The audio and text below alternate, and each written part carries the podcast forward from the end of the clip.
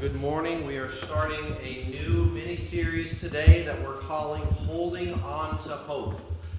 Holding On to Hope. Why are we starting this series? That's a good question because sometimes life sucks. He's not supposed to say that in church.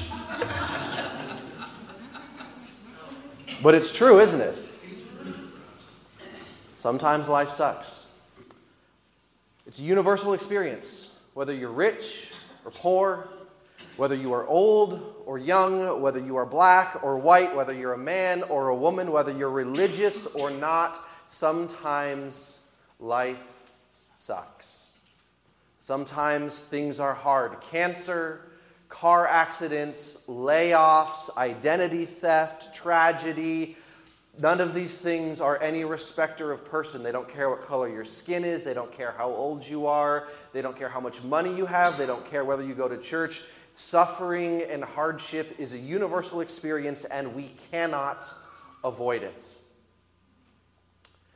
Now, the suffering of the world is not evenly distributed. That is true. Some people experience uh, far more than their fair share of suffering than others. But every one of us, as we continue on this journey of life, is going to experience heartache and hardship and tragedy and suffering to some degree.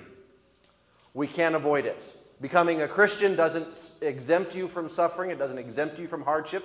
As a matter of fact, if we pay attention to the teachings of Jesus and the teachings of the apostles, as we're so, becoming a Christian invites certain forms of hardship and certain forms of suffering. But hardship and suffering does not have to have the last word. And that's what this series is all about. If we have hope, we can survive hardship. If we have hope, we can survive hardship. So, in this series, we're going to talk about the importance and the power of hope. We're going to talk about how to find it, where to find it, uh, and we're going to talk about why I think, why I believe Christianity offers hope beyond compare. So, not everything we're going to talk about is directly com- direct comes from the scriptures. Hope hope goes beyond Christianity. Hope is a universal reality that helps people of all faiths and all backgrounds and all ages and colors to to eh, survive hardship. But I'm going to talk about it in the next few weeks why I believe Christianity offers a version of hope that is beyond compare. But first, before we start talking about why hope is so important and how powerful it is, we have to define it because hope is one of those words that has sort of lost its, uh, its true meaning in our culture. So here's the definition of hope that I want to use going forward in the series Hope is the confident expectation of future good. The confident expectation of future good. You see, often we use the word hope when we should use the word wish we say things like, I, I say, I hope to be a professional football player. Right? If I were to say that, there, there's no confident expectation that that would ever come true because that's not based in any form of reality. I don't have the skills necessary to become a professional football player. So I, I Sometimes we use the word hope when we really mean the word wish. So we say, uh, I hope I win the lottery, right? When there's really, you can't have any confident expectation that you're going to win the lottery. That's the point of the lottery. It's just dumb luck and chance. Uh, so, genuine hope is genuine belief that's based in reality. And that's going to become important as we move forward through this series. But what we're going to find as we talk about this is that true hope is incredibly powerful. True hope is incredibly powerful in terms of the power it gives us to endure hardship, to survive suffering, to make it through tragedy and come out on the other side uh, strong and healthy and as a survivor. And this is a, this is a concept, what we're going to focus on in this message in particular, this is a concept that's really being recognized by many, many different fields across the spectrum. This isn't just a, a Christian idea, this isn't just a religious idea, but this is, this is an actual concept that is showing itself to be true in studies. Now, I believe it's rooted in, in Christianity. I believe it's rooted in the truth of God, but, but even secular institutions and secular fields are starting to recognize the importance and the power of hope. So, the first field that I want to talk about is the field of psychology. Uh, the, the, this quote comes from uh, Dr. Dale Archer. He's a clinical psychiatrist, and he has done extensive work with survivors of hurricanes and other tragedies, and he writes a little bit uh, about hope. Here's what he says He says, Sometimes Hope looks so bleak in a given situation so as to appear non existent. Yet it is vital for survival. Uh, it, it is so vital for survival that virtually everyone who survives a life threatening ordeal that on the surface seems impossible will point to hope as the one thing that got them through. It is this very hope which champions the survivor even in the bleakest of times. So, this is somebody who has worked with, with victims of, of tragedy, broad tragedy, people who've been through these terrible hurricanes where they've lost everything, or, or recession where they've lost all of their financial security. And he, what he notices is that as people come through this, there are physical survivors. But he breaks down physical survivors into two different categories. He has psychological survivors and psychological victims. And he said there's, there's really no way to determine who's going to be a psychological survivor and who's going to be a psychological victim uh, based on skin color, based on wealth, based on anything else. But what he notices is that the people who are psychological survivors, the ones who come out tragedy on the other side um, and, and find success again, are the ones who have some sort of hope to cling to. They have something forward that they can look forward to. They have a confident expectation of future good despite the tragedy that they've been through. And that confident expectation of future good gives them the strength to endure the tragedy and to rebuild their lives again. Those who come through the other side as psychological victims are those who don't, and they can be wealthy, they can be uh, of all different sorts, but they can still be a psychological victim. And, and what characterizes them as a psychological victim is they don't have hope. They don't have a confident expectation that things are going to be okay again. They don't have anything to do that. And so he realized that as he worked with these physical survivors who were psychological victims, his role, his job was to reinstill hope in them, to help them realize that they really do have something to hold on to, something to hang on to. And so he says, as he's talked with all of these different victims, that people who have been through circumstances and ordeals that they should not have come through on the other side. All of the signs pointed to somebody who should not have survived, somebody who should not have come through the other side as well as they did. The one thing that they all had in common was hope. This confident expectation that things would be better. And that hope comes uh, in different forms for different people. Uh, different things bring different people hope, but all of them had this one characteristic of a confident expectation of future good, that things would be better for them again in the future.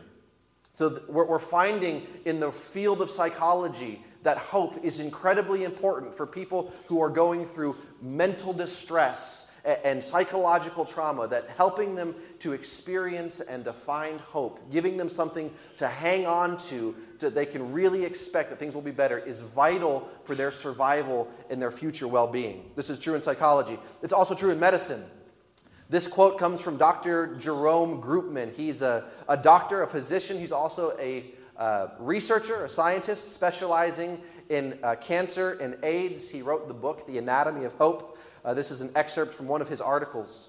He says, Clear eyed hope gives us the courage to confront our circumstances and the capacity to surmount them. For all my patients, hope, true hope, has proved as important as any medication I might prescribe or any procedure I might perform. He says there is an authentic biology of hope.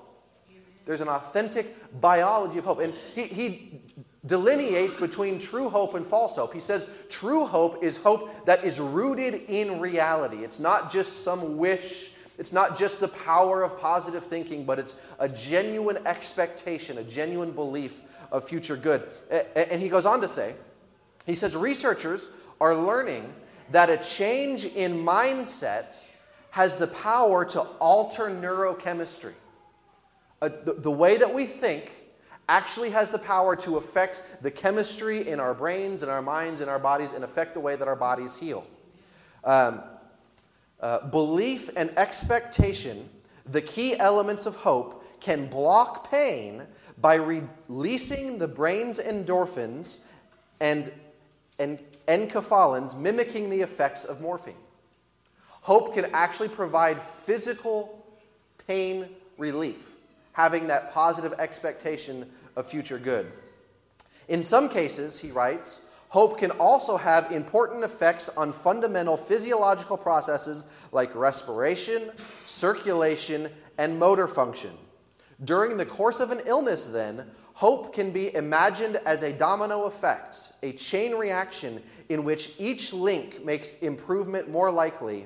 It changes us profoundly in spirit and in body.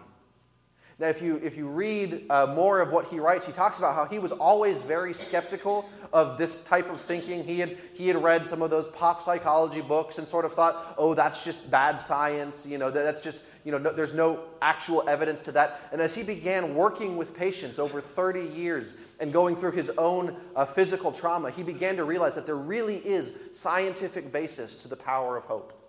That people who have hope, who have something to latch themselves onto, a, a positive uh, expectation of future good, that it really does affect the, the physical healing process in their body. Hope is being recognized in psychology, it's being recognized in medicine, and it's being recognized in the field of poverty relief. Uh, the quote I'm going to read to you comes from a massive study uh, spanning more than six countries in connection with an initiative that was called the Graduation Project. The Graduation Project, and it was a project that uh, it seeks to help people graduate out of poverty. It identifies the people in the most abject poverty around the world, um, and it's a, it's a series of trainings as well as um, resources to help people graduate out of poverty and become self sufficient. Um, and hope was identified as one of the mechanisms that allowed people to take control of their lives and to escape poverty. And here's, here's the quote from the article about this it says, Whether in America or India, families that are stressed and impoverished, trapped in cycles of poverty, can feel a hopelessness that becomes self fulfilling. In other words, what, what, we, what we recognize is a lot of times we, you know, we think that, that laziness and poverty are, are related. We think that laziness causes poverty, but, but what we see is that it's actually a secular, circular phenomenon. That people who are in poverty experience hopelessness, and hopelessness and, and depression lead to, to, to more uh, factors that contribute to more poverty, and it becomes sort of a downward spiral. And so, what they're realizing is that if you can introduce hope into the circle, if you can introduce hope somewhere into the spiral, people can actually develop uh, means to, to pull themselves up and out of their situation. He says, Give people a reason to hope that they can achieve a better life, and that too can be self fulfilling helping people identify. And so there's the, the graduation project is really neat. I wish I had time to get into all of the specifics, but, but what they do is they provide training to these people. They help them to, to, to think differently, and then they provide resources. Often it's like a cow or some goats or some bees, some, some um, tangible thing that they can use then to start making money. And that very aspect of just holding something in their hands that they know will, will bring a little bit of income changes their entire mindset and it allows them that they start acting differently and they start thinking differently. The very prospect that things might be better for them in the future spurs them on to, to do more and to do better. As a matter of fact, they did a study in Ethiopia where they, uh, a, a, group of people who sat down and watched a one hour inspirational video uh, started contributing more to savings, started spending more on their children's education, and had better financial stability than people who, who watched one hour of just television comedy. Right? One hour of inspirational training gave people, and these effects were noticed six months still down the line. Six months later, one hour. So if you think there's no benefit to coming to church, right? One hour of inspirational training can make you better set financially in the future, right? No, that's not why you come to church. But, but there is truth to, the, to this fact that if, if you introduce hope to people's life where there is no hope, it really does make their lives tangibly better in the moment. So it's true in psychology, uh, it's true in um, medicine, and it's true in poverty as well. Uh, modern research is discovering the power of hope. They're, they're discovering the power of hope, but it's not a new concept. These psychologists and these doctors and these people studying poverty are not the first people to recognize that hope has incredible power in helping people endure and survive hardship. As a matter of fact, there was a, an anonymous Christian who was writing about the power of hope nearly 2,000 years ago. Here's what they said about it. This comes from the book of Hebrews, chapter 6. The writer says, We have this hope as an anchor for the soul, firm and secure. We have this hope as an anchor for the soul, firm and secure. Now, this writer is writing specifically about hope that God will be faithful to his promises.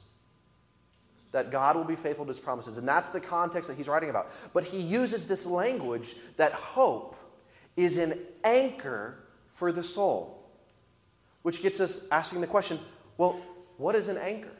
What is the purpose of an anchor? The purpose of an anchor a, with a ship, when, when a when a sea vessel drops an anchor, they drop an anchor so that they stay put. No matter the winds, no matter the currents, the anchor keeps the vessel stable and secure. Understanding this, the writer of Hebrews tells us that hope is an anchor for our soul that when the storms of life start to blow, when all of the things that will inevitably happen to us, uh, whether that's diseases, whether that's a, a, a, loss of a job, the loss of a loved one, the, the death or, or breaking up of a relationship, um, you know, financial disaster, any of these things that may happen to us that could throw us off course, that could sort of, we think, maybe wreck our life, the writer of Hebrews tells us that hope is an anchor for our souls. It gives us something to hold on to. It gives us strength and stability in the midst of a storm. It gives us the power to endure. So, over the next few weeks, we're going to be talking more about hope. And I'm going to share some stories with you of some people who have endured some incredibly tragic and painful and hard situations and the way that hope carried them through. We're going to look at the scriptures. And over the next few weeks, I'm going to explain to you why I believe that Christianity offers a version of hope that's beyond compare. Now, it's not the only form of hope, so if you're not a Christian, if you don't consider yourself a Christian, if you're just explaining, but you want to know how to endure hardship, stick around because there's going to be keys and there's going to be uh, uh, principles that will help you no matter what you believe whether you're a Christian or not. But if you are a Christian or if you're exploring Christianity, I'm going to explain to you why I believe that the hope that Christianity offers is a hope that's beyond compare. It's a hope that gives us strength that I believe nothing else gives. So that's what we're going to talk about in the next couple of weeks. What I want you to remember, I'm going to keep it a little short today because we've gone long previously. Um, but if, if you don't remember anything else between now and next week, remember that hope is an anchor. Hope is an anchor, it holds us stable and secure. So if you're going through hardship, if you're going through trouble, if you're experiencing suffering, if you're going through a trial, find something to hold on to. Find something to hope in. Find, dig down deep and look into the future and find some form of confident expectation for future good. It is the one thing across the board that experts are beginning to realize gives us the power to endure. Hope is an anchor. And I'm going to leave that as a uh, hook to come back next week. Invite Austin and Mandy forward to sing one last song.